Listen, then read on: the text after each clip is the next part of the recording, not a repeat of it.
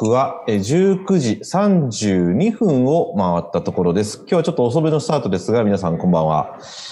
えー、今日はですね、このジョイン08さん、え第50回目という形で記念すべき50回目の放送となりました。拍手 っていうことで、えっと、まあ、あの、めちゃくちゃあの、監修がいるとかそういうことじゃないんですけど、あの、自分自身で手前味噌でございますから、まあ、無事になんとか50回目ということを迎えることができました。えー、この番組はですね、下関から発信する社会課題発見型ライブトーク番組です。えー、各方面で活躍する方々をゲストにお迎えして、えー、そのパーソナリティを掘り下げながら課題を見つけていく番組なんですが、今日は50回を、まあ、記念すべきところなんですけれども、まあ、えー、振り返りながらですね、ちょっと公開型の番組企画会議をやろうではないかということになりましたんで、えー、関係者が勢揃いという形でございます。では改めまして、吉田さんこんばんは。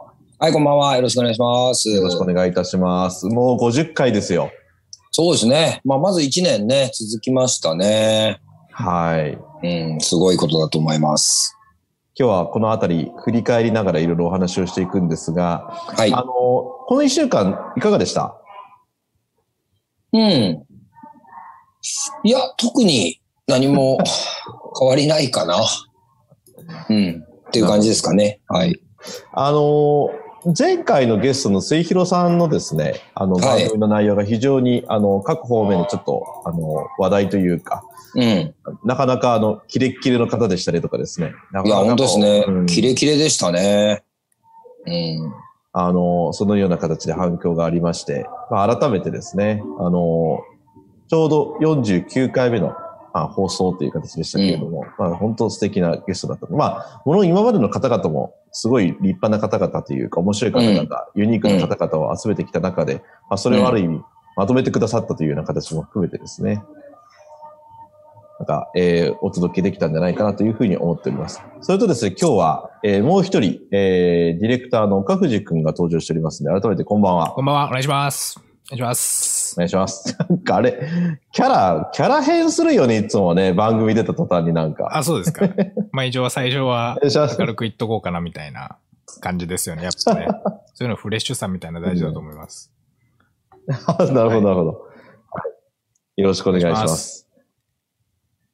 では、えっ、ー、と、改めてですけれども、今日はね、50回目の真実ということで、まあ、50回やってみて、果たしてどうだったのかっていうところとですね、あとこれからの50回はどうするんだっていうところを踏まえながら、いろいろ話をしていこうと思うんですけれども、えー、今を振り返ること、ちょうど1年前です。うん、えー、コロナ禍の真っ最中でですね、えー、まあ、この番組は始まったんですが、その1年後、えー、同じような状況になりつつあるという、どうなんだっていうところなんですけれども、うん。まずは吉田さん、あの、改めてですけれども、この1年振り返りながら、どうですか、そうですね。まあ本当に、まあ僕は個人的に、まあ皆さんもそうでしょうけど、非常に濃い一年でしたよね。なんか、うん、あっという間といえばあっという間だっただろうし、なんか、うん、なんか本当に緊急事態だったなというあの、感想があるのと、うん、あとやっぱり、なんていうのかな、その、どれだけこう、リスクに対して、あの、準備ができているかっていうことの、まあ大切さを本当に感じた一年でもあったなというふうに思います。うん、うん、それは、その、例えば、えっ、ー、と、まあ、えー、東日本大震災だったりだとか、ああいうこう熊本の豪雨だったりだとか、ああいうこう自分の、えっ、ー、と、フィジカル的には身近ではないんだけども、同じ国で起きている、ああいう大きな、こう、えー、災害みたいなのを目の当たりにするとですね、あのなんか、にわか防災意識みたいなのが芽生えたりするじゃないですか。うん、で、ちょっとこう、例えば、えー、備蓄をしておこうだったりだとか、えー、な、何かあった時は、じゃあどこに逃げようねっていう話を家族としたりだとかっていう、まあ、その瞬間だけを切り取ると、あの、そういう形になるんですけど、あの、とは言っても私たち下関に住んでると、えー、非常にこう、災害からは、えー縁がほど遠い、まあ、ありがたいことですけど、えー、状況の中で、その意識って継続しないっていう側面がやっぱり現実的にありましてですね。うん、あの、そういうところをいかにやっぱり準備をしておくかっていうことが、あの、今回ほど試された一年は、まあ僕の人生の中ではなかったなというふうに思いますね。うん。うん。そうですね。あのまあ本当準備というか、あの、うん、ある意味、臨機応変に対応できるっていうことは準備ができてるからこそ臨機応変なんでしょうし、うん、その準備の意味合いもだいぶ変わってきたなって気がしますね。うん、うん、そうですね。準備を、うん、あ、どうぞ。D、DX とか、あの、なんてこと、つまりこう、えー、まあ生産性を上げるために IT を活用するべきだとか、うん、えー、そういうこうデジタルトランスフォーメーションしていかないといけないんだとか、えー、まあ UX、ユーザー体験みたいなことから事業を組み立て直していかないといけないんだみたいなことってもう語られて数年以上経ってて、うん、で、それはどこかワールドビジネスサテライトの中だけの世界であったり、ニュースピックスのだけの世界であったりするような、えー、感覚みたいなって、地方でこうビジネスやってると、やっぱりともすればそういう発想になりがちだと思うんですよ。うん、でもそんなことはもう前から実は言われてたわけで、うん、でそれが今回いきなりこうガラッと転換しないといけないみたいなところ、えー、になった時に、やっぱりそれの前の段階でどれだけそれに対して向き合ってたり、あのー、考えてたりしたかみたいなところが、やっぱ必ずこう試される、えー、局面が、まあ、どこかで来たんだろうと思うんですけど、それがこうコロナ禍によって急激にやっぱり押し寄せてきてるっていうところが、えー、今なんだろうなという、あの、気がするので、うん、だからそこはちょっとこう今回を機にですね、よりこう、リスク意識を高めて、えー、企業経営をしていかないといけないなというのはね、あの、痛感するところですよね。そうですね。うん、あのなんて言うんでしょう。その、行き当たりばったりとは言わないけれども、その、うん、これだけ先行き不透明になると、その、計画をして準備をするというより、その先行き不透明な、その予測不可能なことに対して対応できる準備をするで、もともと意味合いが全然違うわけであって、うん、うん、だからそういった意味では、その精神的な部分を含めて、なんかやっぱり、その本質的にね、人間ってどうあるべきかみたいなところも含めて、なんか見直されるところってたくさんあったなっていうのは、うん、今の吉田さんの話を聞きながらですね、ちょっと感じる部分はありますよね。うん、そうですね。うん。えー、っと、口をハの字にして、ずっと、まあ、ハの字というか、髭があるからですね。はい、まあ、この一年で大きく変わったビジュアル的な部分でいうと、岡藤くんの髭が、えー、だいぶ立派になったっていうのもあるんですが。えっと、今の話踏まえながら、一年振り返ってどうですか？うん、いや、まあ僕としてはその、こういう、あの、今までなんとなく映像を撮って編集してアップロードするみたいな、まあ YouTube の使い方っていうのは、まあ割と企業さんでもあったけど、こういう感じでこう、配信毎週してこうぜみたいな話ってあんまなかったし、まあそれこそこのコロナ禍がきっかけでこういうの始まったんで、まあ僕としては新しい挑戦できたし嬉しいなと思うんですけど、まあな、なんですかね。だから、本当なんていうのかな。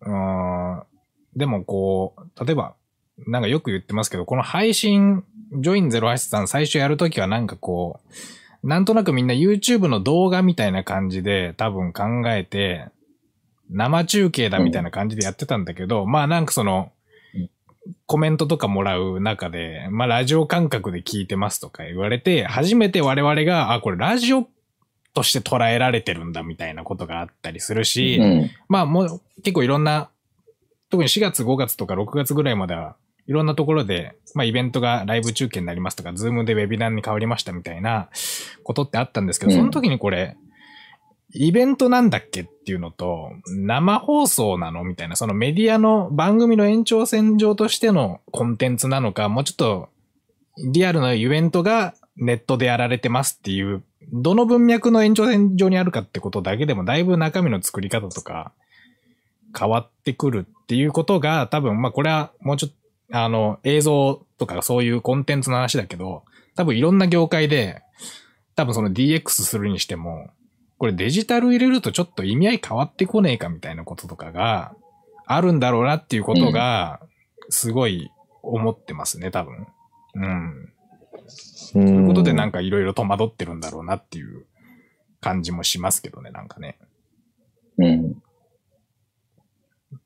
そうですね。今の、あの、まあ、岡藤くん、まあ我々はオカリン、岡藤凛太郎なんでオカリンって言ってるんですけれども、オカリンが言ってくれたことはですね、あの、まあこの一年振り返っていくと、確かにその流れで、あの、ラジオ感覚で聞いてる人が実は多かったっていうのはですね、途中で気づかされて。で、まあ確かに私も時々移動するときに、時々聞くんですよ、この番組に耳だけで。うん。まあまさにラジオだなというふうに思いながら。うん。あの、なんか音声配信へのシフトってありですよね。うんうん。うん、もう少し、えっ、と、味が出る気がします。うん喋る内容ももう少し僕は正直尖るだろうなと思いますね。うん。うん、ビジュアルが見えてないっていう安心感ってやっぱりどっかあるじゃないですか。うん。うん、だから、なんかやっぱり、えっ、と、僕は振り返ってみると、どれぐらいとフレッシュな感覚でやれてたのって夏ぐらいまでのような気がしてうんあてうん、秋ぐらいからちょっとこう、まあ慣れてもきたし、当然。えっ、と、ゲストの方のお話を聞くのがメインの番組であったりするので、うん。その、どうしてもこうゲストの方の意見に同調ししていこうとする、えーうん。感覚であったりだとかっていうのが、まあやっぱり、まあまあ見られたな、みたいなところが自分自身の反省、反省というか、えーまあこういう対談の、えー面と向かっての対談番組ならではなんだろうと思いますけど、うん。あのいうところがあったなと。で、その中であの、えっと、調布で塾をやってる、え岡住さー方のと、岡住さんの時は、えっと、久し々にちょっと僕も、あの、まあ、バチバチっていうと言葉が、その、ネガティブなんですけど、そういい意味で、あのこう、バトルみたいなものが、えーまあ、それが言葉に出てたか、えっと、会話に出てたかどうかは別としても、その、こうじゃないとダメなんだっていう原理主義的なこう発想に対して、うんいや、そうじゃなくてこういう考え方もできるよねっていう、えー議論みたいなものが、あの、生まれたの、あれ久しぶりだと思うんですけど。そうですね。うん。うん。なんか、なんかそういう意味では、やっぱり、えっ、と、ちょっとどこかこう、僕らも、えーまあまあまあまあっていう、えーね、結構最初の、あの、ぎ市議会議員さんが出てくれた回なんかは結構僕は突っかかっていってたと思うし、ああいう形じゃなくなってきたなっていうところはあって、うん。で、これから先どういう形がいいのかな、みたいなのはね、最近思ってたところなんですよね。ういやん。だから、うん。そうですね。毎週、うん。その、ゲストの方呼んで、毎週議論しとくってやっぱしんどいなっていうか、だからその、い、い、一週がなんか、そうね。れあの、岡住さんの回だったらもうちょっと気候変動っぽい話みたいなことを、っていうのは、まうん。あ、ある種こう、なんかこう、矢印が共通、お互いが共通の何かに、を見て話してるんだけど、まあもうちょっとこう、インタビューっぽくなっちゃう回もあるじゃないですか。どういう活動されてるんですか、うんその人のことをもうちょっとパーソナルなこととか含めて聞いていくみたいな時は、割とこう、吉田さん、北尾さん含め、ベクトルがその、ゲストの方に向いてる回とかあって、うん。そこのベクトルの方向が、どうすんだっけみたいな。まあその、ゲストとかによって全然違ってもいいんだけど、もうちょっと例えば、議論、同じ方向を向いて何かについて話すっていう時だったら、もうちょっとこれ準備いるよな、みたいなこととかはやってて思いますよ、うんやっぱね。うん。うん。うん。うん。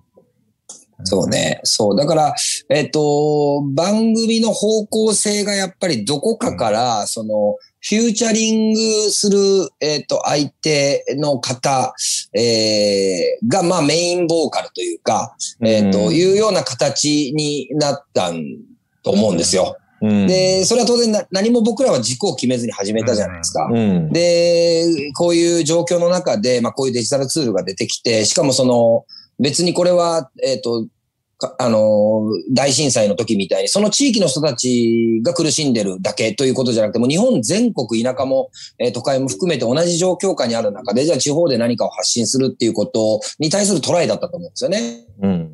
で、それはそれですごくいいスタートを切れたと思うし、うん。あの、非常に画期的なトライだったと思うんですけど、まあ、うん。どっからか、やっぱり僕も北尾さんもある程度そのリテラシーがあるので、その、いろんな番組も見てるし、うん、えーいろんな YouTube もお互い見てるわけだから、どっか、なんか僕らも、うん、えっ、と、極端に言えば、地方局の、うん、えー司会とコメンテーターみたいな、うん、えー立ち位置にやっぱりなっていったっていうところが、うん。あの、別にいい悪い別にしてですね、うん、あの、そこをちょっと一回ここ僕リセットするタイミングじゃないかなっていううふうに思ってるので、まあ次の1年、この、まあまだコロナ全然収まってないし、これ当分続くんでしょうけど、うん。えーもうもうコロナ主題じゃなくなってるし、うん。うん、次の1年に向けてどう僕らが番組としても、僕ら自身が楽しくね、やれるかっていうのは、ここいいタイミングじゃないかな、議論するいいタイミングじゃないかなと思いますね。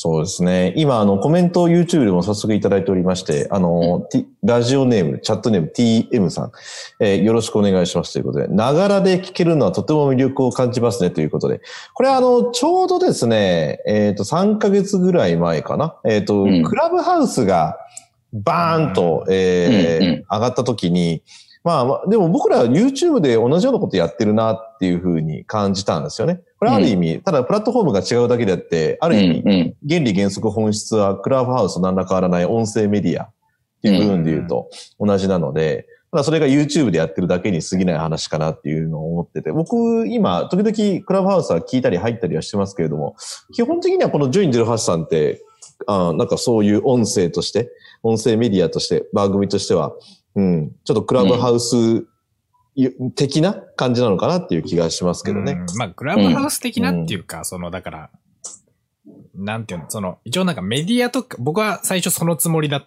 たというか、その、なんとなくそういう方向性にうん無理やり持ってこうと、内側からなんとなく思ってたんですけど、だからその、なんていうのかな、うーん、その、な、なんていうんだろう。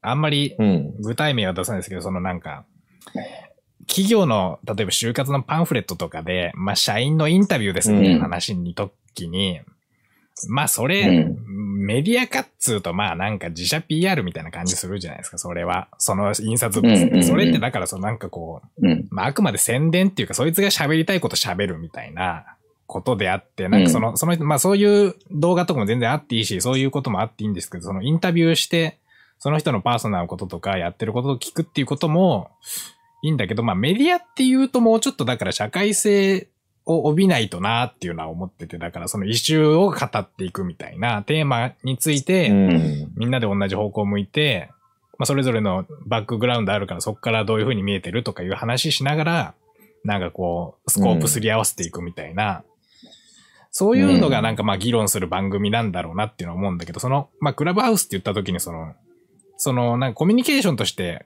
会話するのか、もうちょっとその、コンテンツとして見せれる形にしていくのかっていう、このどっち行くかっていう感じなんですけど、僕としてはなんかこう、うん。うん。だからその。なんていうか、最初の頃は多分、下関の人とも直接、話、今どう思ってるか話していこうよみたいなの、みたいなのって、うんもうちょいインタビュー寄りっていうか、まあ、それはそれで。あの、全然あっていい路線なんだけど、一方でこう、さっきの気候変動の問題とかを語るみたいなことが多分、ちょっとまあ別にした方がいいんだろうなっていう感じはしますよね、なんかね。うん。そうですね。で、この、うん。それは何曜別の曜日でやるのか、もうちょっと出演者変えてやるのかとか、だからそこの住み分けをやるに、この月曜日毎週やってきたやつどうすんだみたいなことですよね。うん。うん。うん。どういう、そうね。吉田さんはどうなんですか、うん。個人的な希望として。うん。吉田さん、やりたいことしかできないっていうか、その そうね。っちがいい、そうねどういうスタイルが本その 好きなのかなっていうことですね。やっぱそれが一番いいじゃないですか。伸び伸びや、自分もやってって楽しいみたいなことの方が。うんうんうんうん。それどうなんですか？あのーまあね、例えばその企画ものをね、うんその生ではなくて、でじゃあ、これ、つまりライブというものを一回ちょっと置いて考えるとね、あのーまあ世の中にはネガティブなニュースであふ溢れてるわけじゃないですか。もうワイドショー見てもまあ何見てもそうだけど、あ基本的にまあネガティブな方が、まあ人がたくさん見てくれるっていうところがあるんだけど、その中になんかちょっとこう、めちゃめちゃ小さい光なんだけど、超ポジティブなニュースってまあたくさん埋もれてると思うんですよ。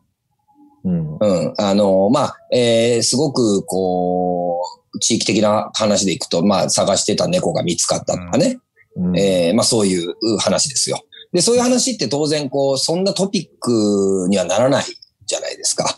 その人にとってはめちゃくちゃ大きいんだけど。だからそういうなんかこう、超ポジティブな、あのー本当にこう小さい光なんだけど、あのーすげえこれみんなと共有したら、超ハッピーな気持ちになるよね、みたいなニュースだけを探してきて、えーひ一人一個ずつ持ち寄って、なぜこれにポジティブを見出してるのか、みたいな話を深掘りしていく回とかあってもいいなとか、なんかそういう、いわゆる今これはただ一つの企画ですけど、こういった形でこう、企画を立てて、で、それをやっていくっていう形も、なんか面白いなと思ってるし、うん。で、あの、ライブとしてこういう形でまたもう一年継続していくんであれば、やっぱりなんか、あの、僕自身の意識としてですけど、えっと、今もう明治維新の、これ明治維新が完結してるのか、僕は完結に向かってるような気がしてるんですね。いわゆるこう、えー、まあ、死の交渉的なものとか、物資的なものみたいなところが一回壊れて明治が生まれて、それからこうガラッと世界が変わったんだけども、僕はまだそれ完結してないと思ってて、まあ、今の官僚制度とか、今の企業制度とかの中には、やっぱ多分にやっぱりこう、江戸のノリっていうか、日本独特のこう、縦割り社会みたいなものっていうのは、やっぱり残ってると思うんですよ。それがいよいよと破壊されて、あの、新しいこう、日本が生まれていくぐらいの変化だと思ってるわけです。うん。僕自身はね。だからそれについて結構僕は語りたいっていうか、あのー対話をしたいっていう思いがすごく強かったんです。最初の初期衝動としては。うんめちゃくちゃ変わっていくぞと世の中が。うんあの、黒船やってきたぞっていう感覚なんですよ。で、そそれをこう会話してたかところからどこかちょっとやっぱりこう、そのから外れていって、えーあ、そんなことされてるんですか。えーそれってどういうふうにっていうふうになっていったのが悪いことでは僕はないと思ってるんですけど、まあ、原点に立ち返れば、なんかめちゃめちゃ変わっていく世の中をまあサバイブしてるわけで、それをみんなと、こう、それぞれの視点から語り合うことで、なんか、そのながら聞きの中でも、なんか2、3刺さる、えー、なんかトピックが生まれていくような形がいいかなという、ちょっと抽象的で申し訳ないんですけど、そんな気がしてますけどね。なるほど。じゃあ、割とまあ、そうですね。テーマとか、イシューについて喋って、その、行く方が、まあ、吉田さん的にはいいかなって、原点はそっちかなって感じですよね。そうですね。そうですね。あのーまあ、この番組って結構始まって何回か企画会議的な形でね、あの、やりとりをしたことがありますけども、曜日で分けちゃうとか、例えばね。うんうんうん。うん。とか、えーっと、ゲスト呼ばない、例えば、例えばですよ、呼ばない回もあったりとか、まあ、いろいろパターンがあるんですけど、やっぱその、あり方とやり方っていうところの、この二つの、の軸で考えると、うんこれをやっぱり意識して考えれば、そうね、ゲスゲストを呼ぶ必要が果たしてあるのかっていうところも含めて、僕はあの、この企画会議でバンバン意見を、なんか、いろいろとやりとりをするって僕は嫌いじゃなく、むしろそっちの方が好きなんで、うん。ですけど、あの、あ、あ、飽きが来ないというより、それって別にじゃあ公開型、まあそっか。うん、いやこれ喋りながらなんかね、ジャストアイデア的な話なんですけれども、うん、なんかこの編集、企画会議を公開でバンバンやっていくっていうのは、それはそれでありの気がしますけどね。もう月曜日はゲスト呼ばないとか、例えばね。もう本当うんうずーっとこういうふうなことを繰り返してみんながいろいろアイデアを求めてみたいな。うん。ああと、若者限定とか、例えばね。言ってますよね。うん北尾さん、本当若者好きですよね。うん。若者好き。若者が好き、本当そう。逆張りだと思いますよ。お年寄り、高齢者。うん。まあでも、あのね、前回のね、あの、トークとか見見てて、まあ僕らより年が上なわけじゃないですか。もうキレキレでしたよね。うん。だからあんまり僕年齢関係ないなとは思って、うんえーるので、なんかこう、えっ、と、なんていうのかな。えっ、と、こう、うまく表現できるかどうかわかんないけど、いい意味でも悪い意味でもあまり僕は人生相談的な番組ではあありたくないなっていうところがあって、あうん、なんか、この前、前回のような、もうキレキレのラリーみたいな方が、まあ僕は個人的にはしゅ好きなので、あのーそういう、こう、年代問わずですね。それこそもう10代でも、20代でも30代でも40代でも、なんかこう、テーマがあって、それに対してバシバシお互いでこう、あの、議論をしていくみたいなえーところで、結局これって、なんていうのかな、その、まず僕たち満足が一番大事じゃないですか、言っても。ああ、確かに。うんうん。まあ、まずはセルフ満足ですよね。お互いそれぞれがね、やって1時間やってよかったなっていううーなんか学びがあったなとか、すげえあの言葉刺さったなとか、うんで、あんなこと言うんじゃなかったなとか、まあそういうこううんいろんなこう自分の中でのこう、ね、あの満足度を高めていく。それがまあ聞いていただく皆さんの何かの足しになったり、時間潰しになったりしてくれたら最高だし、うん。だからまずは僕たち満足追求したらいいんじゃないかなっていう気がしますけどね。それがどっかなんか僕ら、やっぱり、えっ、と、いい子なんで、僕にしても北尾さんにしても、多分基本的には。だからやっぱ番組たらしめようとする力みたいなのがうん働くわけですよ。うん。うん。で、多分そこを一回僕は振り切って、振り切りたいなっていうか、一年経ったんで、あのーまたなると思うんですけど、もう一回ちょっとリセットして、あのー初心に戻るというか、だからこの形が理想ですよね。今のこの、この感じ。うんだ当分この感じでいいような気もするしね。確かに。うんうんえ、その、え、吉田さんがその、前回キレキレのラリーって言ってましたけど、そうです？いや、向こうがね。や、なんか僕のイメージだと、ま前回のは、だから、まあ、主にツイッターとか SNS の話、スエイロさんももうすごいキャリアある人だから、まあ、ある意味こう、なんかこう、教えてくっていうか、なんか吉田さんとか北尾さんが、こういう組織運営どうしたらいいんですかねみたいな話した時に、あ、これはこうやったらいいんだよ、うん。みたいなことを、なんかバーっとこう、熟練のこう、経験に基づいたことをおっしゃって、なるほど、みたいな回だったけど、うん。あれ僕の中では割とこう、なんていうか、まあ講座っぽいっていうか、まあコンサルっぽいっていうか、あの、二人の経営者が先輩経営者になんか習ってるみたいなものを僕らも見れてるみたいな状況だったんで、うん。で、あれはあれでその、全然あの、例えば SNS、何回も言ってるけど SNS あんまりよくわかってない、例えば中小企業の方とか見たときにすげえ参考になると思うし、うん。あれあれですげえいいんだけど、なんか僕としてはっていうかその、なんかメディアって言ってる以上もうちょっとその、SNS ってそうは言っても、例えばトランプ出てから以降ちょっと微妙な感じになってませんかみたいなこととか、ある種こう、うん。なんかそうん。の、社会についてちょっと論じていくみたいな。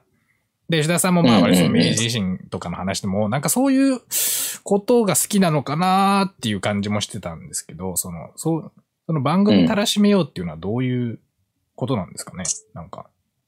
なんかね、こう、えっと、例えば、えー先週の回で言うと、まず、えっと、出てる、いただいてるゲストの方が、えっと、断定される方ではいはいはい。あの、だと思いますとか、です、と、と思うんだけどどうですかね？の話し方ではなくて、こうすればいいんです。こうなんですっていう時に、えっ、と、聞いてる側も、えっ、と、まあ、いわゆるこう、えー師匠と弟子みたいな関係性、えーいわゆるさ、今言ったようなコンサルモードみたいな経営者が先輩経営者に聞いてるのを作りに行ってるんですよああ、なるほどね。僕は。ぶっちゃけ。えーだから、えー突っ込むところはたくさんあったんですよ。断定するから。うんいや、でもそれってっていう、それってっていうね。でも、その、でもそれっての議論を、えー求めて始めてるはずなのに、うん。あれ合わせにいってるぞっていう。だからあれはあの構造を作った方が、えあの、き聞いてる方も多分聞きやすいし、喋ってる方もきっと気持ちがいいだろうなという、えー話の感じだったので、なるほど、なるほどっていう、えー感じになって、つまりこれは番組として一つのなんかこう柔らかい形えーにこう収めていくみたいな意識がどっかに生まれてるところで、これはちょっとえ企画会議した方がいいぞっていうのが、あれ番組の途中で。合わせてるな。そういうところをね吉田さん。優しいんだよ。うん、すごく優しいのよ。いや、僕だから、吉田さんもやっぱこう、まあビジネスの話こんな知りたがってんだなって思っちゃってました。思っちゃってるって、まあその本心もあるんでしょうけど、うんうんもちろんあるけどね。あるけど必、要以上にやっちゃったってことですか、自分を。そうそうそう。あの、やっぱ牛角の下りとかはもう突っ込みたかったもんね。ああ。そうそうそれはどうでしょう、え？うん。で、それってどういうことです？みたいなところね。はい。オカリンが、あの、いアフターアフターので、言ったね、あの、で、それをこう、結構こう、ガツッといくう方が面白いじゃん、多分。いや、そこは吉田さん言ってよかったんじゃないですか？いや、それどうすか？みたいな。うんそこやん、やんないようになっちゃってるだけどなんかね一年やってると。そうそうそうそうそうそう。一年やってると、なんか。で、それを俺は、あの、えええー、調布の塾のね、はいはいはいえー話の時に、一回ちょっとやっぱ、あの、ふ、いや、不意にカウンター食らったみたいな。ああ、そうかそうかみたいな。うん、だからおた、多分、お互いが間合いを合わせに行あく番組になってたってことですよ。うん要するに。あ、恐ろしい。こっちも向こうも。恐ろしいですね、うん番組ってね。番組って恐ろしいのそうなよ。そうなっちゃってたんだ。で、俺たちにはさ、別にスポンサーがついてるわけでもさ、うんなくてさ、で、誰、誰かの意向でやってるわけでもなくて、自分たちで好きでやってるのに、でそれは多分、さっき話したように、北尾さんにしても俺にしても、やっぱりいろんなメディアに触れてきたり、いろんな場でモデレーターをやってきたり、いろんなことをやってきた経験上、こう、丸く収めるっていうかん、スキルを身につけてしまってるわけ。はいはい。その場をね。あで、それが最初はなかったわけよ。もうそのコロナの危機的状況の中で、いやいや、それって結局議員ってやることないじゃないですかっていうことが言えた。うん。当時はね。うん、でもそれがだんだんだんだんと、なんかこう、顔出ししてるからなのか、長く続けてきたからなのか、なんか枠でこう、この範囲の中のジョイン083ですよね、みたいな形になってるところが、ちょっとやっぱ前回僕の中でちょっと反省点としてあって、いや、すごくいい回だったと思うし、本当に学びも多かったけど、いや、でもそういう、こういうことじゃないよね。だってアナウンサーじゃないからね、うん俺たちっていう。もっとこう、うん、剥き出しの感じで行った方が、なんか、聞いてる人もなんか面白がってくれるだろうし、僕らもやってて面白いだろうし、みたいな。なんかそれに立ち返るには今の形がいいんだろうか、どうっていうことをね、今日話したいなと思ってたんですよ。なるほど。うん。北尾さんもそういう変化ありますか？あれ？みたいな。まあ、変化っていうかね、そういうのはやっぱりありますよね。うん。そう。ああ、でも、うん。でも、なんて言うんだろう、合わせようとするというか、もう少しのことマイペースでやりたいなって正直ありますよね。うん。うん。そのなじゃあ何をもってマイペースとするのかっていうところだけれどうも、ん。うん。それ、なんか番組の更新頻度っていうことっていうより、なんか中身的にってことですか？ファシリテーションのペースってこと？それとも、もうちょっと番組の間隔空けたいとかそういうことですかね？うん。あの、思った時になんか気軽に発信するっていうところうん、がもうちょっとできてもいいのかなっていう、なんかこのためにわざわざやってる感っていうのも僕あんまり好きじゃないし、ううん、ん、なんかすごくもう少しハードルをもっと個人的には下げていきたいなっていうかね。ああ、うん毎週一回ゲスト呼んで、一時、なんかこう、そうそうそうそうな概要欄ちゃんと作ってっていうよりも、もうちょっとこう、はい配信とかするためのハードル下げたいっていう感じってことですか？ああ、そうそうそうそうそう、そんな感じですね。うん。なるほど。なるほどね。ええうん、でもなんかな、うん、ややっぱり、ね、僕、コミュニケーションなんだろうなって気がしますね。やっぱ番組というより。うん、うん。今ね、えーっと、YouTube の方にコメントいただいてるんですけど、なんかすいません。えっと、まあ、公開配信ということで、えっと、田原美香さん、えーチャットネームなんですけど、北尾さんが主に若者を応援している理由は何ですかっていうふうにあるんですけど、あの、まあ、さっきの話に戻りますけどね。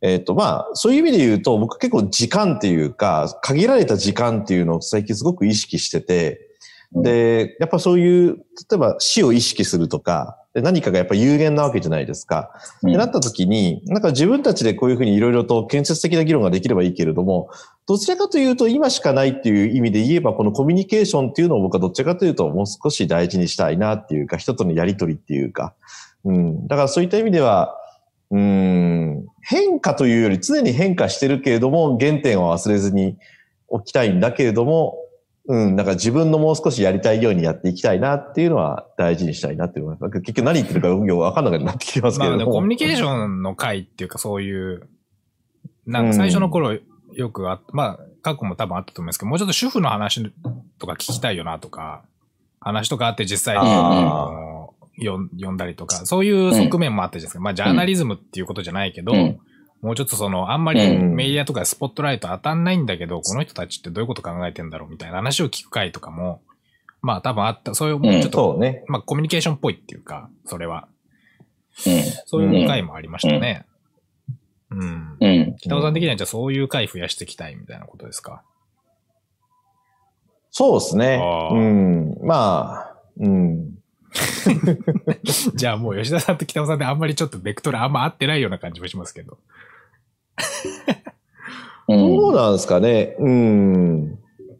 あの、まあ、そう、難しいですよね。北尾さんはやっぱり、ファシリテーションみたいなところが非常に優れてると思うので、その、なんかどっちかというと、その自分のオピニオンを前面に出して、えー議論していくというよりは、その、まあ、僕とゲストの方とのやりとりみたいなところをうまくこう、着地させていくみたいな、あの、ところがやっぱりこう、メインだったと思うんですよ、この1年間。うん。うん。だからちょっとやっぱそこはずれますよね、当然。あのーか僕はあんまりそこを、あえてこう、例えば、え必ず、まあ基本的には僕あの、打ち合わせには参加しないっていう、うんえー、2回同じこと喋りたくないみたいなところがあって、もう本当に2分、2分前とか3分前に入っていくじゃないですか。うん。で、その辺もやっぱスタンス当然違うし、うんだからそこも、なんかね、あのー変えていくのも面白いかなとか思いますけどうね。うんん。うん。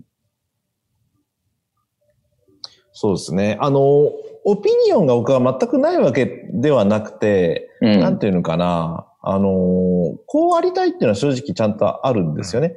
ただそれを、えっと、自分がたらたらたらたら語るっていうより、うんなんか人の意見も交えながらとか、なんか人の意見にリスペクトしながらとか、またはこういう課題に対してこうした方がいいんじゃないですかっていう、ある意味提言的な部分も含めて、うん。うん。でも、この番組はやっぱり1年間やって思ったのが、じゃああなたはどうなんですかっていうところを、ゲストにも振りながら、私も、だから、だから指を差しながら聞く自分が指に返ってくるみたいなことってたくさんあって、いじゃあ自分はどうなんだろうなって思うところも正直あったんで、うん。だから、そういうのはなんていうのかな、まあ鏡というか、うん、なんか自分でなんか好き放題オピニオンしたところでというより、うん、そういう対話型の形でオピニオンをを入れていくというか、いうん、コミュニ、まあ結局コミュニケーションにはなるんですけれども、うん。うん。だったら別に独演会でもいいわけじゃないですか。言いたいこと言いたいんだったら。うん。うん。だからそこはそこで、まあある意味、喋りやすさっていう意味で言うと、一人で喋るというより誰かと喋るの方が僕はいいのかなっていう、そそういうある意味はちょっとわかりやすい一つの形ですけどね。うん。なるほどね。うんまあ、そういう意味で考えればこの3人でずっと毎週っていうのは全然僕はありだと思いますよ。逆に言えば。この3人で毎週やるんですか？た、例えばね。うん。うん。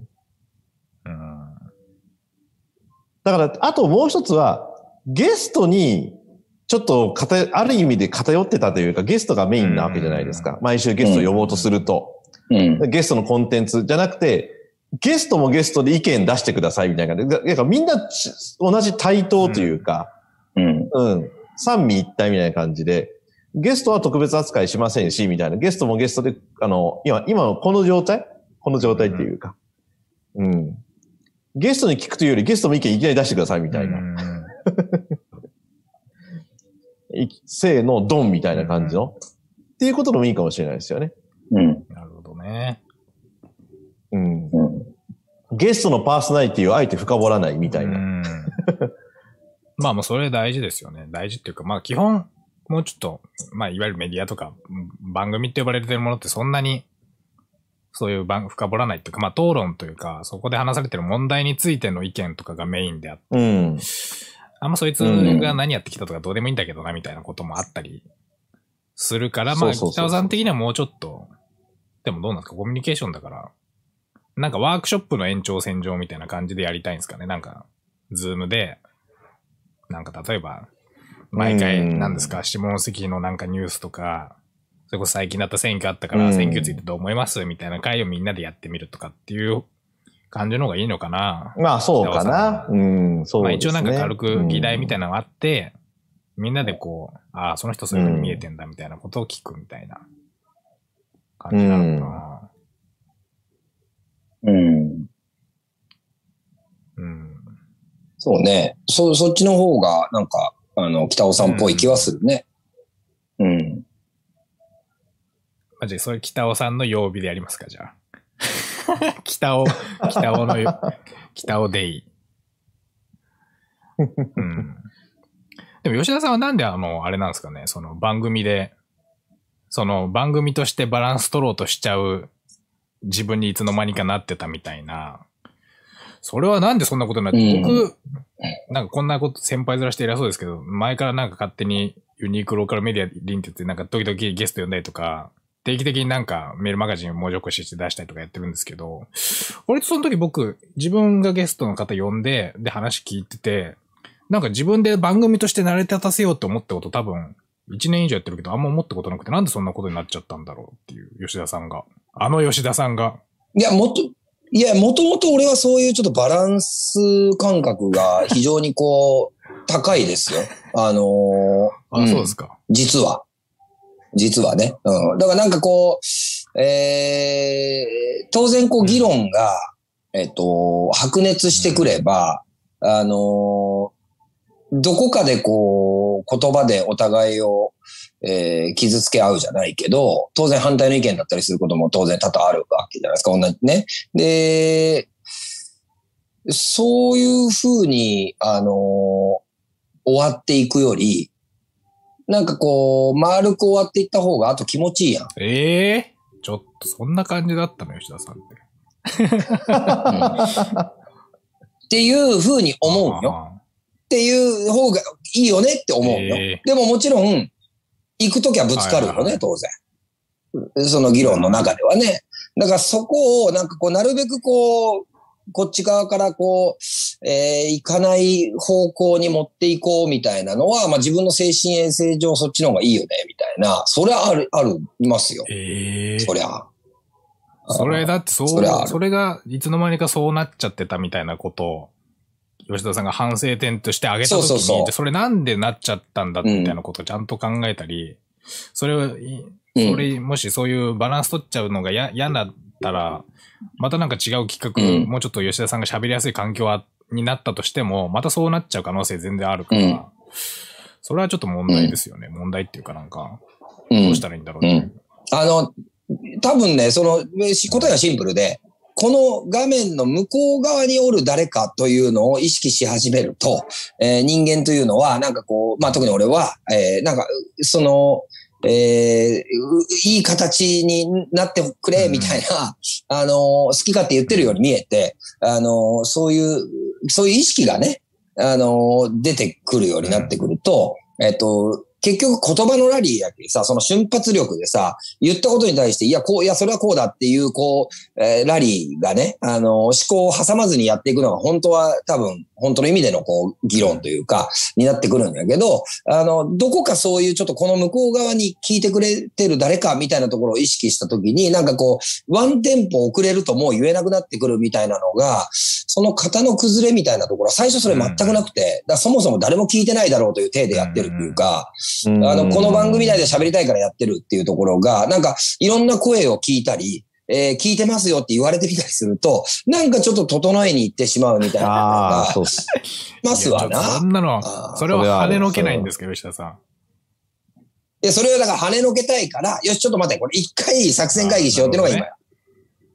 そうそうそうそう。今日はだからその辺意識せずみんな喋ってると思いますよ。僕も比較的誰がどうこうっていうより、これからどうあるべきかみたいなところも正直、うんね、だからそういった意味では今 Facebook でもね、コメントいただいてますけれども、えー公開企画会議は楽しいですね。新しい発見や展開がある方がメディアとしても楽しいですよねって。まさにある意味これはいやそうだと思うんですよね今日のあれで初めて知ったの、吉田さんが割とそういうバランスを重きにいっちゃうタイプっていうか。そりゃそうですよ。えー？どう？全然うまくできていやいないよね。やいや。マジですか、うん。どこれ僕が言うのもおかしいけど、どうでもよくないですか？視聴者とか。なんか、どうで、いや、いやいや。いやいやいやいやだから、反省会の アフターのこの非公開の方が面白いじゃんっていう話になっちゃうわけですよ、結局。そうそうそうそうそうそう。はい。やそれはねやっぱね違いますか？僕と吉田さんじゃやっぱ。いや、違う違う、そういうことじゃなくて、あのーそれは20代とか30代の、まあ中、まあ、つてか、結構つい最近までって、てか今もそうやけど、あのー言いたいこと言うわけよ。例えばその、えー業界の団体の会議で、まあ70代、80代、60代の人がまあ同じ役職の中におって、俺一人40代みたいな場面30代とあったけどね。そういう時も、その、いやいや、それはおかしいみたいな。あの、じゃあそもそもその、あと5年で引退する人と今から20年で飯食っていかなきゃいけん人間の意見としたら、20年飯食っていかなきゃいけん方の意見の方を重きを置くべきだとか、ね、ね、そういうこと言うわけ。で、そういうこと言い続けてきたわけよ、今までね、いろんな場面でね。もう本当どっちかと抜き身の刀みたいな、えーことで、うんなわけですよ。うん、で、当然それって、あのー返ってくるのよ、自分。ね。そういう言葉っていうのは。自分に返ってくる。返ってくる。で、そうすると帰ってくると自分がこう勢いよく切った分、勢いよく切られるわけよね。で、そういうことをこう繰り返して、こう46に至った時に、あのー、鞘打ちを覚えようとかさ、ね、峰打ちを覚えようとか、もう、もう、か、か、あの、刀の反対がくるっとね、もう、遠山の金さんよ。うん。こう、くるっとしてね、あのーいうのを覚えようみたいなところも、それは芽生えますわ。いい年なんやけ。もう、えあの、ガンガン自分の意見ばかり、うるせえこの野郎とかって言っとる場合じゃないんやから。やっぱりこう、まあまあまあ、そうね、わかる、わかるよ、わかるけども、みたいなところも身につけていこうみたいなのは、そりゃもう、芽生えますよ、そりゃ。ああ、いや。ままあでもそれね言い方ちょっと丁寧にしてね、うんなんかその、なんていうかう、ん。傷口浅く切るみたいなことじゃなくて、やっぱ峰打ちなんですかね、やっぱそこは。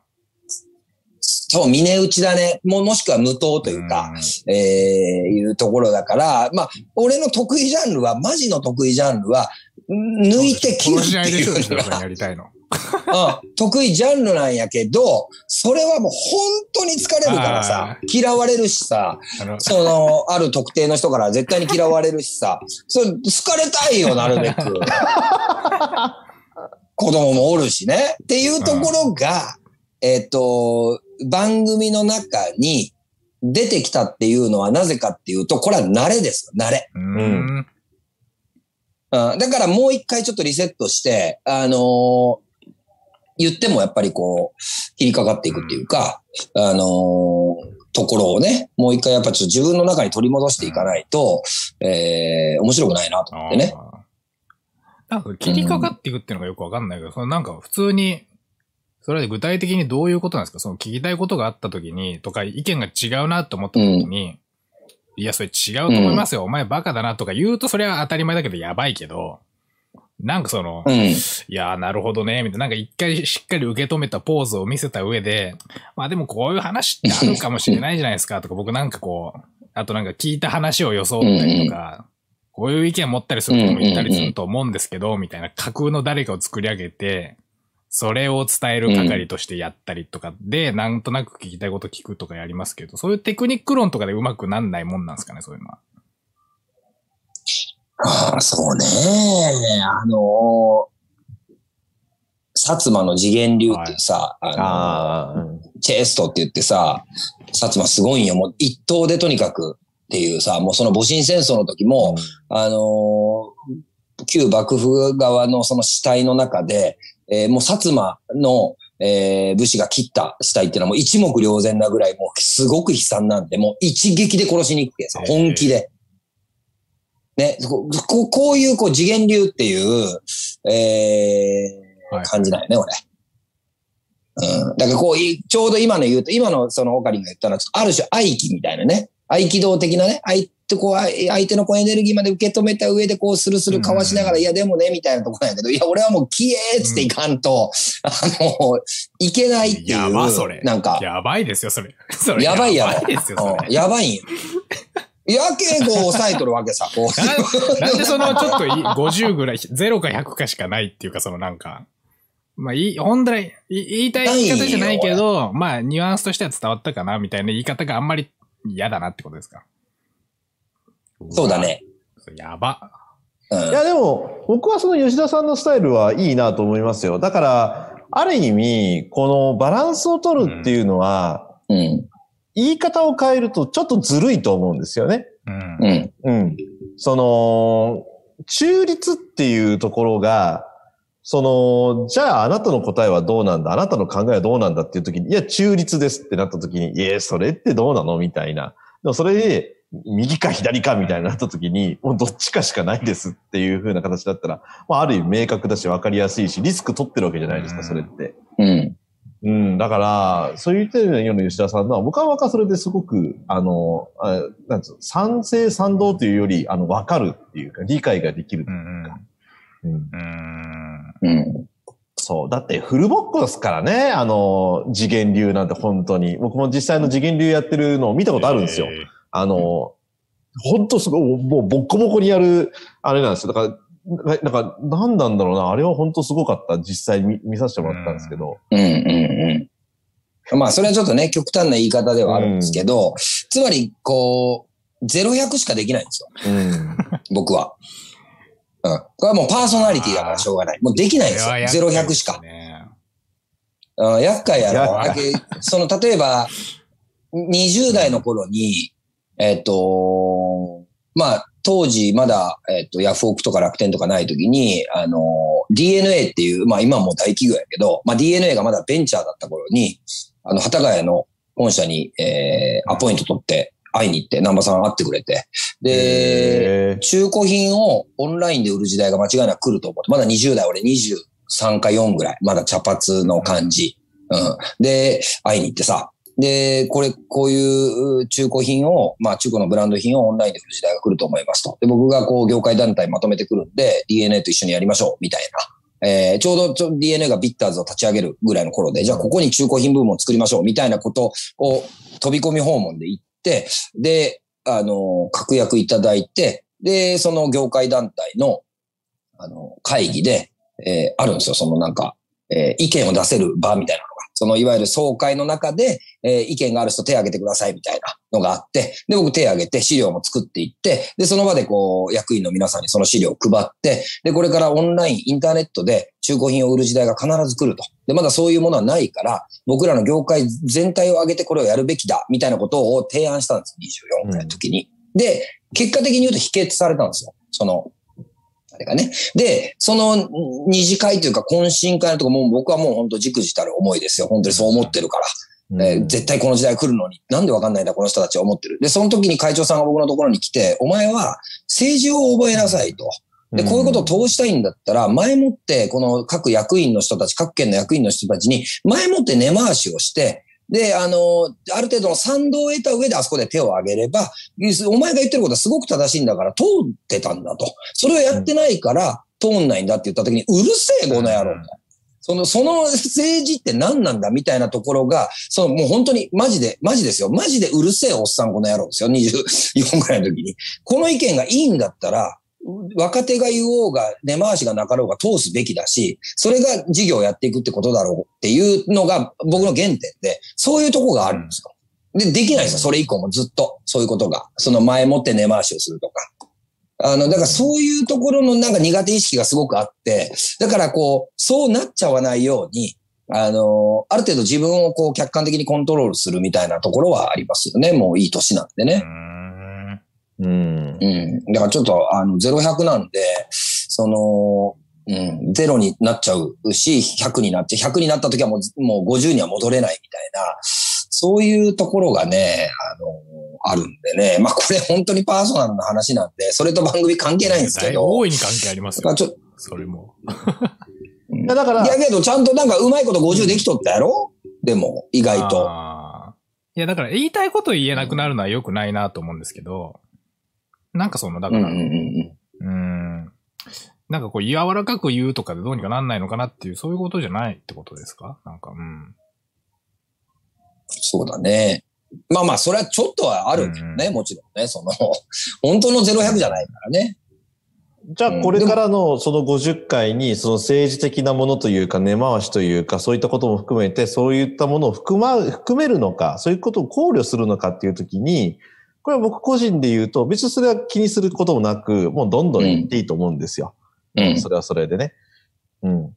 だから、それは今の吉田さんっていう意味では、ある意味政治的なものというか、まあ、根回しというか、そういったものはっていうところが、パーソナリティで過去の経験としてあって、それは今も必要ないということであれば、僕もこの番組においては別に吉田さんがどうこうというより、根回しじゃなくて自由活発に言える、さっきオカリンがね、もっともっと自由に意見を述べたいんだっていうふうなことをね、あの、言ってくれてる。これは毎回言ってるわけであって、うん。それはそれで別に政治云々。まあ政治っていうのは、そのいわゆる誰か市長とか議会とか総理大臣、そういう、そういう政治じゃなくて、本当ある意味政治的なこと？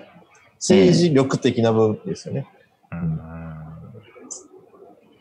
そうですね。まあ、だからまあね、別にじゃあ何かを言いたいことをめちゃくちゃ我慢してて、それに対してフラストレーションが溜まってるかっていうとそうではなくて、なんかこう、ジョイン083という、まあ50回続いた番組のなんか形みたいなものが、えー、まあ50回もやってると、やっぱりある種形づかれていくわけじゃないですか。うんで、その枠組みの中で戦おうとしてる自分みたいなのが、戦うっていうかあれだけど、その番組の中、その、その枠の中で、まあそういうある種なんか誰も決めたわけじゃないんだけど、こう、ぜ範囲の中で、えーやろうと思してる自分みたいなところに僕は気づい、きつつあって、前回で完全に気づいたので、あ、これちょっとなんか話しとかないと、あのー全然面白くなくなってくるっていうか、多分僕らがやってて面白くなくな、な面白くなければ聞いてる人絶対面白くないので、うん。もう一回ね、ちょっとこれの形のままでいいのか、それともなんか、えーある種イシューというかトピックみたいなところを決めて、例えばまあ、すごく大きな話で言うと、じゃあ、原発について勉強して話そうみたいな回があってもいいと思うし、うん。僕はそれに対してまだニュートラルなんで、どちらの意見も持ってないんですけど、そういうふうにこう、イシューメインで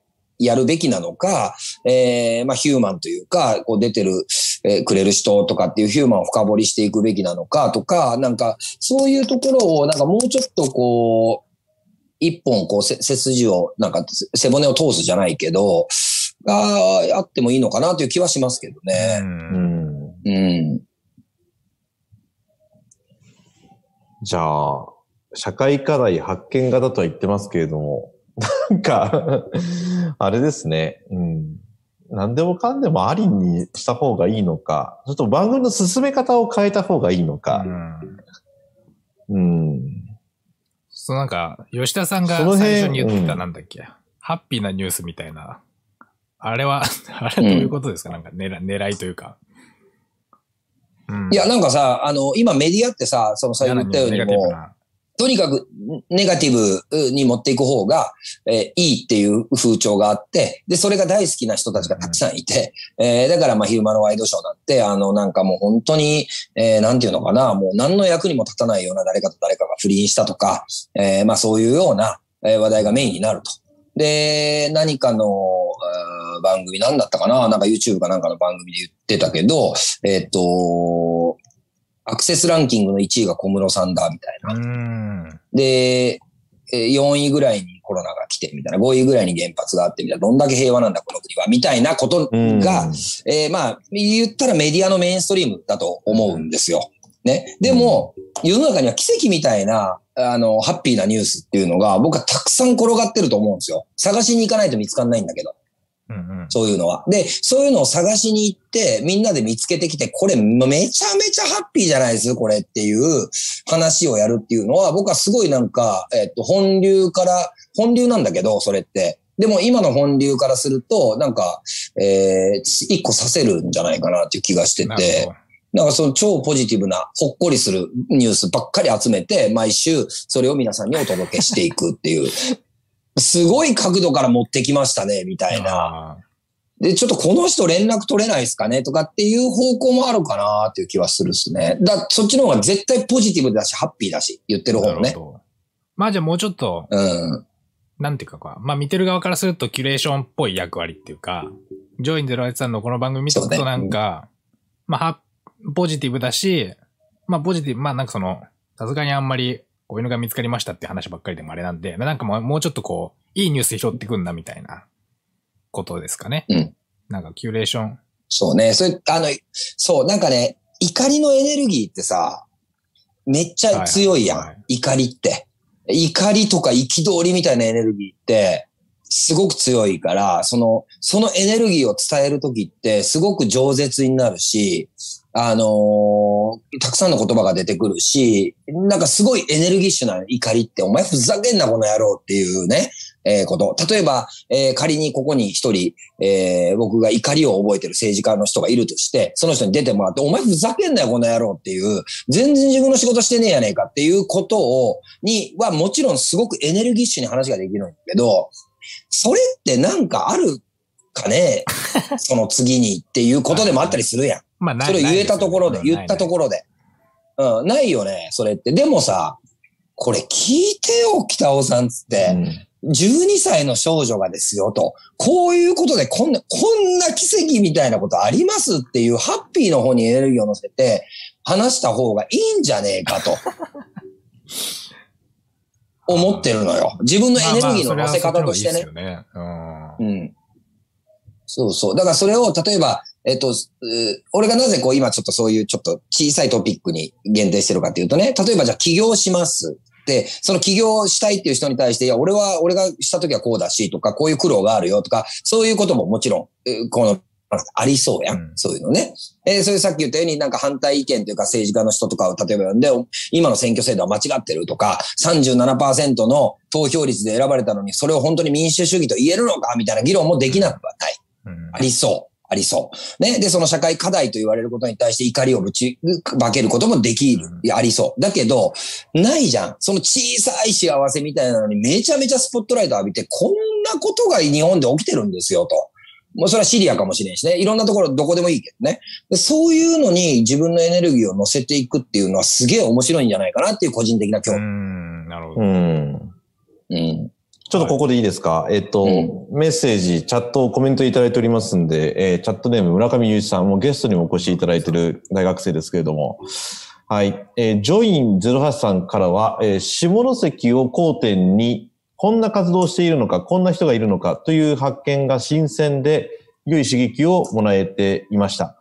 えー番組内のきっかけから探しに出ていく、あるいは外に働きかける企画が出ても面白いだろうなと思いました。もうおっしゃる通りな気がしますね。やってみますか？じゃあそのニュース探すやこれ一つ。ニュース探すやつみたいな。じゃあやってみますか？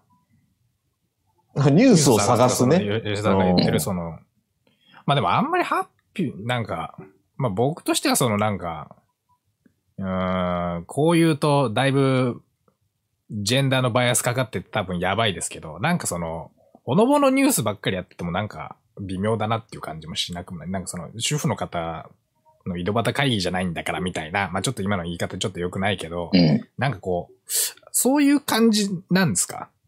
なんかもうちょっとこう、社会課題とか言ってたからもうちょっとなんか、なんかこれ結構クリティカルな、地味なニュースだけど、クリティカルだよな、うみたいな。そういう感じでもいいのかなっていう感じはしますけど、なんか、うん、はい。キャストを、主主婦をレギュラーで常に、例えば置いてみるとか、なんか、キャスト変えたら流れ変わるんじゃないですか？キャストね。どうなんだろうあそれか、キャストがそういうふうに、また違う、ジョイン08さんの、例えば木曜日をやった時に、うん。メインキャスターが主婦で、た例えばですよ。で、あの、女性しかいない回をやってみると、た例えば。うん。うん。だって、今の会話で言っても結局、吉田さんのパーソナリティなり、私のパーソナリティなり、オカリのパーソナリティなりって結局人によってる部分じゃないですか。うん。うん。だったら人が人でコンテンツを作る前提でいくんであれば、キャスト増やしてもいいのかなって気がするし、ある意味。だからね、その、うん今日は、今日は準レギュラーのなんとかさんですかって、例えば、例えばですよ。うん。この3人は枠組み崩さずに行くのであれば、準レギュラーでコメンテーターが毎回入れ替わるような人がいてもいいかもしれないし、なるほど。うん。一回でも、吉田さんあれですよね。僕がなんか仕事の関係で休んだ時に、アイデアソンと称していろいろやったじゃないですか。うん。うん。たくさん人を入れて、ああいうのを定期的にやるっていうの手だろうし。うん。うん。そうですね。うん。そうですね。うん。なんか、あれですよね、こう、とにもかくにも、えっと、じゃあ、すごく大きなイシューに対して、例えばそれこそ先ほど言った原発だったりだとか、えーまあ政治の問題だったり、課題だったりだとか、えーそういうこうすごく大きな抽象、まあ、ある種抽象的なというか、えーそういう大きなイシューに対して、えー声を上げていくっていうことでも僕たちないじゃないですか。うん。リアルな話。で、そういうことでもないですね。そういう活動をしてるわけでもないと。ただもちろんそれは興味が、えーないことはないので、そういうことを最前線でやられている、えー方からお話を聞聞いていくっていうのももちろん、えー一つあり得ると思うんですよ。例えば沖縄の基地問題とかね。うん。そういう大きなトピックを扱って、えっ、と、どうこうできる、えっ、と、スキルというか器みたいなのは、まあ僕自身は僕はないと思ってる、自覚してるので、自分自身の中で。で、自分が、あの、しっかりとこう、えー言葉に感情を乗せて、話せる範囲のことしか話せないと思うんですよ。人、人って。ね。いや、話せるけどね。それは薄っぺらいことは話せるけど、こう、やっぱり体重乗せた言葉をで喋りたいなと思った時に、えっ、と、当然こう様々なゲストの方たちが出てくれる、いただけると、体重乗せて喋れる時と、えー、もう聞き手に回らざるを得ないというか、もうそれに対する知識もないし、意見もないから、えー回らざるを得ない時っていうのが必ずこう生まれてくるだろうなっていうところがあって、で、なんとなく僕のこう番組の中での立ち位置って、うまく北尾さんがこうファシリテートしてくれるところに、えー感情を乗せた言葉を置いていくっていう役割だと思ってるので、で、そうなってくると、えっと、なんか、あれ今日ちょっとやばいぞみたいな時ってあるんですよ。うん体重の乗せられないぞと。乗せらんないぞという時がああるから、で、そういう時って僕はどうするかっていうと、これ聞いてみたら、ああって納得してくれると思うんですけど、自分が乗せられるトピックの方に持っていくんですよ、ゲスト。うん、ますね。話の筋を変えていくん。ですよね。で、これってどうなん。だろうな、みたいなのって結構僕の中にもあって、うん。だから、うん、せっかく毎週、こうやって時間を、僕時間を決めてやるってすごくいいことだと思ってて、だからこそ続いてると思う。これ今なんか、ノリ的に本当にアフター、えー収録アフターのノリになってますけど、えっと、こ、こ、これぐらいの力感で喋りたいので、で、そういう風になってくると、これ毎週続けていくってのは僕は大事なことなんでやればいいと思うんですよ。これを100回やったり200回やることによって何か型がまた見つかってくると思うしね。まあ、ただ、まあ、たかだか僕、まだ僕ら50回なんで、だからこれを続けていくんだけども、その、へえ、なるほどね。ああ、そうなんですね。っていうのは僕の役割じゃないので、それ多分北尾さんがやってくれてるところなので、ここがちょっとやっぱり、えーなかなかそれ合わないですよね、50回全部うんうん。なるほど。そうなってくると、じゃあ、やっぱり吉田さんが言ってみて、それぞれなんか持ち込む方が、まあ体重乗せれることは最低1個あるはずだから、っていうのが、うんまあ、精神衛生上いいし、コンテンツとしてもいいんじゃないのってことですかね。ああ、なるほど。だから、あれじゃないですか。週替わりで、まあ、さっき今ね、パーソナリティの話もしましたけれども、今日は吉田さんが持ってくるコンテンツで話しましょう。今日は私が持ってくるコンテンツで話しましょう。今日はオカリンが持ってくるコンテンツで話しましょうっていう風にしたら、体重乗せやすくなるんじゃないですか。うん、なるほど。うん。うん。持ち回りでなんかこう、こういうそことを。う。うん。宿題みたいな。なるほどう。んあ、いいんじゃないですか、うんそれ。うんうん宿題形式。宿題形式いや、いいと思う、いいと思うん。で、まあなんかこう、その中で例えばニュースにのインタビュー答えてる人に、意外とこっちからもアクセスできそうだぞってなったら、次の週とか、次の次の週とかでうん。読んでみたりとか。そっていう感じ。ああ、う。そうそうそうそうですね。そうそうそうそう。そういう発展系ね。ういいんんじゃないですか。いいと思う。うんう。じゃあ、宿題形式に一回やってみ変えましょう。ましょうか51回目から。誰がやりますか？うんやってみましょうよ最初。うんじゃんけんします？そうですね。じゃんけんで？うんちょっとその前にね、チャットいただいてるんであれですよ。え今日コメント多いですね。ありがたいね。はい、ありがとうございます。えーっと、チャットネーム、えー、千秋まとばさん。はい、まとばさんありがとうございます。えー、ハッピーでポジティブになれる番組なら聞いてる方も嬉しくなれますね、と。えーうん視聴者も、えー、もっとコメントで意見交換して参加型になるといいなと思います。はい。で、あと村上さんから、えー、週替わりパーソナリティとかも面白そうですね、というふうにコメントいただいております。ありがとうございます。うんそれとですね、Facebook の方でもコメントいただいておりましてですね、えーっと、これは、これ Facebook ってコメント見るの大変なんですよね、意外とね。えーっと、あ、えーっと、えー、アキコリンダ林田さんありがとうございます。えー、バランスを取る部分も尖る部分も両方必要なんですね、ということで、吉田さんのおっしゃることもわかりますということです。はい。で、えー、来週の宿題を決めるという流れですかね、今。そうですね。そうだな、なんかこう、えっ、と、うん例えば、うんえっ、と、僕が毎日通っている道には、えっ、と、猫がたくさんいるんですよ。うんね、で、えっ、と、これ、えー街を二分する戦いが起こっていて、もうずっと前から、えー猫を保護する、つまり猫、猫にを可愛がって餌をあげて、えー、いつかせる側の人たちと、ふざけんなと。もう猫の糞の匂いでちょっと勘弁してくれっていう、えーこれもう二分してるわけですよ。うん。うん。もうアメリカみたいな状態ですよ。トランプとバイデンの。あのー、51%、49%みたいな。うん。大変なんですよ。とかっていうトピックを僕は扱いたい。なるほど。例えばね。うん。そういうなんか身近の中で起きている、なんかすごくミクロで起きていることみたいなところにもうちょっと僕はフォーカスしたいなって思いが僕の中ではあります。もう大きなあの、イシューよりも、そういう、あの、ところの方が、なんとなく、うん、あの、例えば今子供ちょうどね、子供が来て映ってますけど、あの、僕、子供が5人いるので、保育園に12年お世話になってるわけですよ。で、そうすると、もう、半分以上保育園の先生に育てていただいていると言っても過言ではないわけですよ。っていうことについて語りたいとかね。でちょっと来週保育園で先生やってる方来てくれませんかね？みたいなのとかが僕はやりたいことですね。どっちかっていうと。じゃあ、早速保育園の先生よ読みますか？保そうですね。保育園のちょっとね、僕はお礼も含めてね、ちょっと大変なこともあるでしょうしね。じゃあ保育園の先生、ちょっと呼びたいです。51回目は保育園の先生を吉田さん呼んでください。保育園の先生出てくれる人いるかあなのいきなりもうキャスティングってことですか？なんか1回目はなんかこう、いや、まあ、1回目キャスティングせず、保育園問題。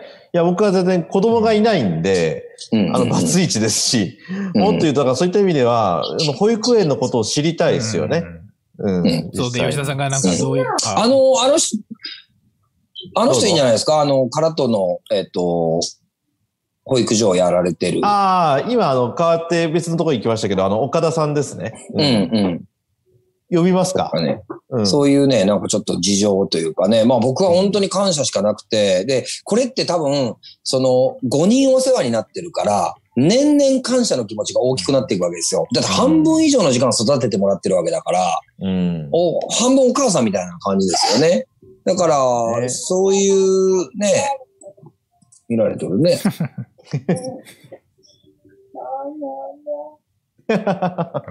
あ、手振った、手振った。うん。そう。だからそういうのとかね。まあ僕は個人的に今たたまたまちょっと、あの、例えで保育園出しましたけど、結構僕が身近に、自分の身近で起きていることをトピックに挙げて、それについて、まあ、えー、3人で語るのもいいし、誰か来てくれるんだったらそれについて語ってもいいし、まあそれこそ先ほど言ったようにコメントを求めながら、そのことについてみんなで議論するっていう感じがいいかな。うん。それじゃあ、例えば、うん。今なんかいきなり次回岡田さん呼ぶか呼ばないかみたいな感じになってますけど、まあそのなんか、ゲストうん。いない時とかはなんかどういうスライド作ったりする感じですかね？どう、どうするんですかね？あ、それも面白いよね。吉田家の保育園事情とか、なんかそういう、そういうなんか謎のスライド作あって、で、こういうことを聞そうね。なんかうん。これ、こういう仕組みどうなんだっけってことで調べてみましたみたいな話ですかね。どう、どういう感じ？うん。あそそうね。そうね。うんそんな、そんなことに近いかな。わかるうん。えっと、まあ僕なんかあれですね、そういう意味で言うと自治会とかやってみたし、自治会というテーマで。おーなるほどあの。今ね、自治会ね、どんどんどんどん崩壊してるっていうか、高齢化問題があって、うん。自治会の維持がまあ大変なことになってるわけですよ。で、うん私の父が今、自治会の副会長と、あと公園の清掃を担当する公園部長だから、兼務の兼務になってるわけですよね。やる人がいないから。。うんだから、そういったことの、その、町の自治みたいな、そういうね、そう、本当細かなことですけれども、そういった自治会に対して皆さんはどう思ってますかとか、なんか自治会問題みたいな、なるほど。うん。保育園とかね、そうそういう社会の身近な問題を取り上げるってなったらうん結構いろいろあると思うんです。例えば学校教育もそうだろうし。ううんん。そうですね。そうなると、うちのスタッフに自治会長やってる子がいるので、うん若くして。だからそういう子にこうゲストに来てもらったりとか、いいでもすありですよね。ね。うん。うん。っていうふうになんかこう、えっ、と、多分これって、要するに、まあ、一つ着地今しようとしてると思うんですけど、うん。えっと、ゲストにイシューを合わせに行くんじゃなくて、僕らがイシューを立てた上でゲストを呼ぶっていう方向に切り替えた方がいいんじゃないかなっていうのが、ちょっと今日の総括じゃないですか？おっしゃる通り。うん。その通りです。うんじゃあ、うん。うんだから、イシューが決まるまでは永遠に3人でやってる、やってる。え週もあるって2、ことですね。3週続いちゃったみたいなこともあっていいうんっていう。うん、ああそあるあるのゲスト呼べる呼べないとかもあるだろうし、そのね。うんそうそうそうそうそう。うん。なるほど。じゃあ一回、多分来週いきなり岡田さん呼んじゃうと、まあ今までっぽくなっうんちゃうんで、多分。一回その、うんなんか吉田さんがなんとなく考えてるそのニュースっていうか、なんかなんか持ち込むっていうことの持ち込み会をやってみますか。うん。なんかいきなり呼んじゃうとゲストのお話メインに多分なっちゃうんで。うん。ああいいと思う、いいと思うなんかその。スライスライド作ったりとか時間ありますよ、吉田さん。大丈夫ですか？いや、ちょっとだから次回、それぞれ持ち込もうよ、3人。うん。企画企画を、それぞれ。ちょっと今、その保育園っていうのは、ちょっとその今の、えー今思ったこと言ったんで、もしかしたら一週でもなんか、それ面白そうですね。3人で一周持ち込んでみんなで言う方が逆に盛り上がる気がするなと。そうそう。で、それ当然、あの、言葉だけのプレゼンテーションでも OK だし、えーパワーポイント作ってちょっと今から共有しますっつって、いや、こういうことが起きて、こうこうこうでこうなんで、こういうことについて話したいですっていう、プレゼンテーションを、えーまずやるとうん、僕らでね。で、その中で、その北尾さんのそれちょっと確かに話聞いてみたいっつって、じゃあそれってどういう人がいますっけ？っていうのをその日き、例えば聞いてる人が、えー何々町の何々さんがそれ詳しいですよとか、えーあの人に聞いたらいいんじゃないですかとかがあって、そこで繋がってちょっと来てくれるか交渉してみて、で、来てくれればその方呼ぶし、来てくれなければまた翌週もう一回イシューを持ち込んで、みんなでこう、じゃあプレゼンテーションし合ってっていうので行きません？なるほど。面白そう、なんか。。うん。うん。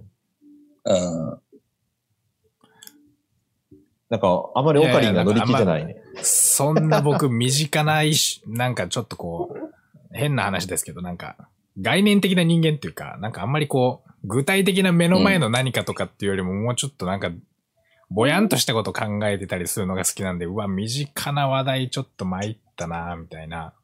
いや、いいんじゃない？いやぼやんとしたのぼやんとしたらいいと思う。うん。いいと思う、いいと思う。うんだ。からその、何が選ばれるかはその日の、その週の3人のノリでしょ。はい。うん。うん。ノリで、あ、じゃあちょっとオカリンのその概念的なやつやってみるっていう回もあると思うし。なるほど。まあじゃあ、それぞれ、うん。ちゃんと宿題として、まあ、自分が気になってることってことですよね。自分が体重乗る話題これだよっていうことを。うん。うん。えっと、ちなみにメッセージまたいただいておりましてですね。うん。えっと、双子ちゃん可愛いですねっていうふうに Facebook。双子ちゃん可愛いですねってよ。え、え、なんでなんでなんでなんでなんでなんでなんでいいですね。うん。うん。いやーでも、一年振り返ってあれですけど、面白い時代になりましたよね。だってこうやってね、オンラインで、ね、そうそうだって、家と百貨店と自宅でしょなんか自宅っていうかね、うんそれぞれ、なんか、うん。でね、あともう一個僕思うのがね、で、これってアーカイブで残るわけじゃないですか、YouTube で。うんほんなら、いつか10年後とか20年後とか30年後とかの未来に彼女たちがうんたまたま見つけて、この映像を見る可能性がえあるっていうのにめちゃめちゃロマン感じませうんん。うん。そうですね。いうん。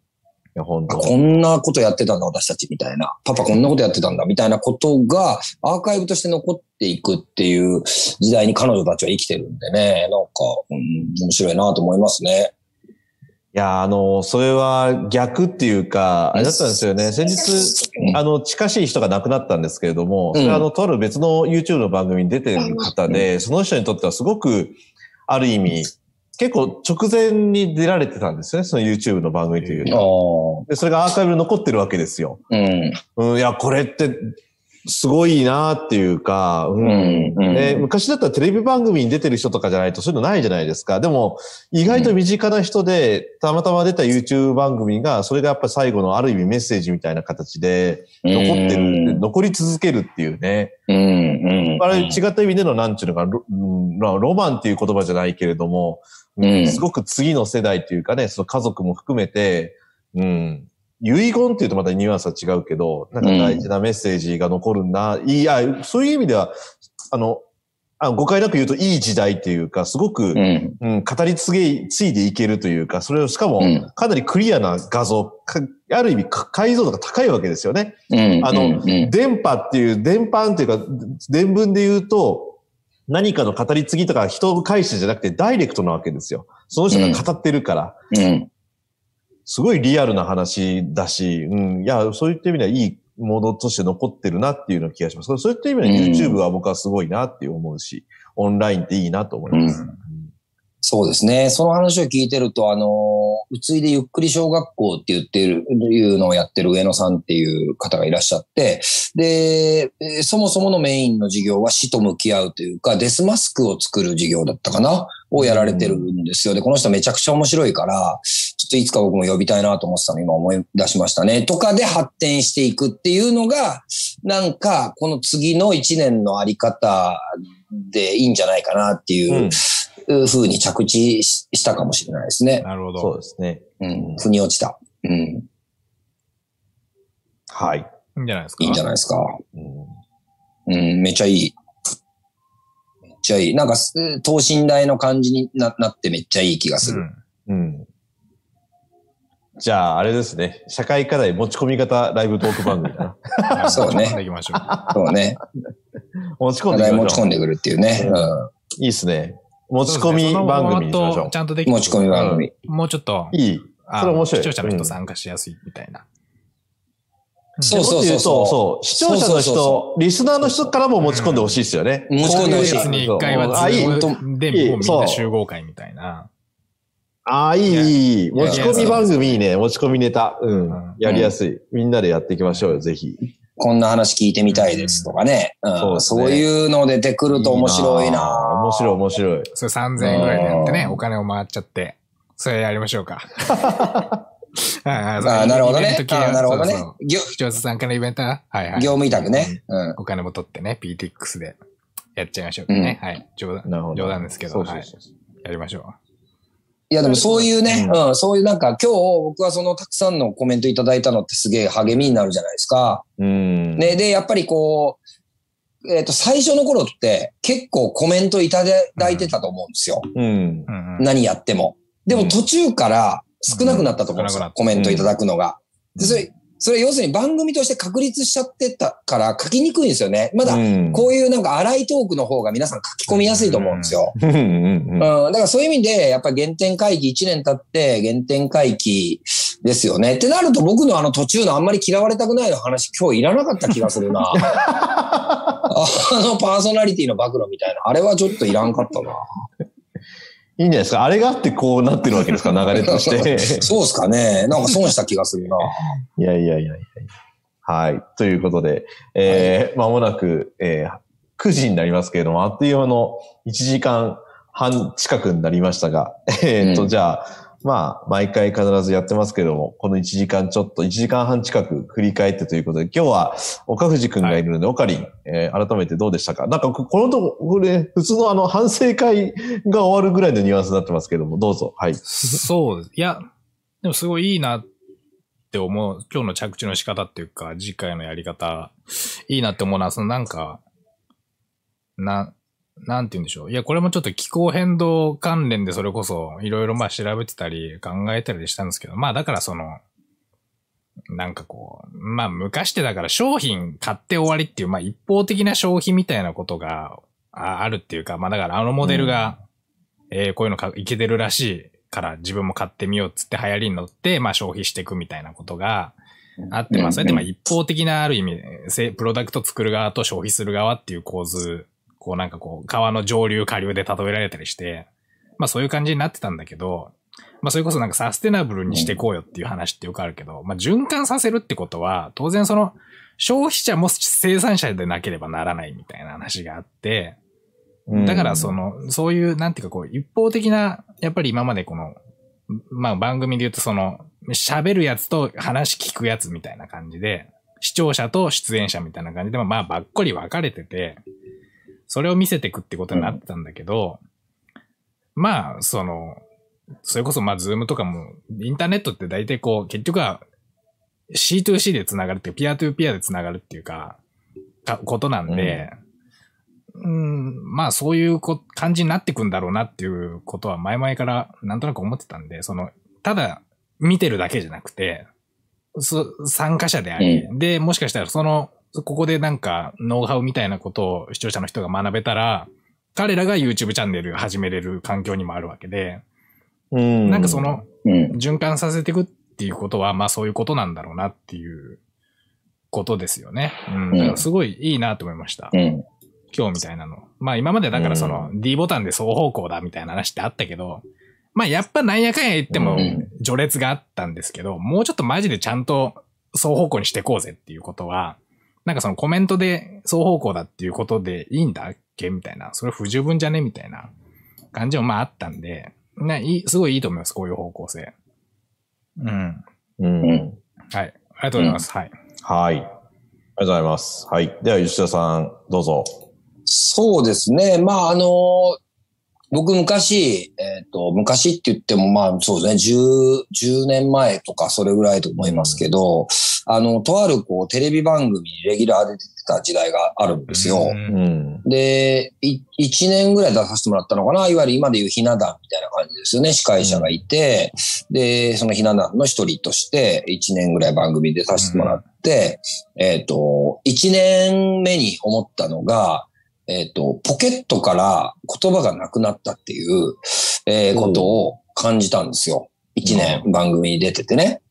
で、やっぱり、その、当然テレビなんで、もう、ああんな世界にも入ることないでしょうけど、何台もカメラがあって、スタジオで、日本撮りとかで、照明バンバン当たって、で、知ってる芸能人がいるわけですよ。全国的な人が司会に来てましたから。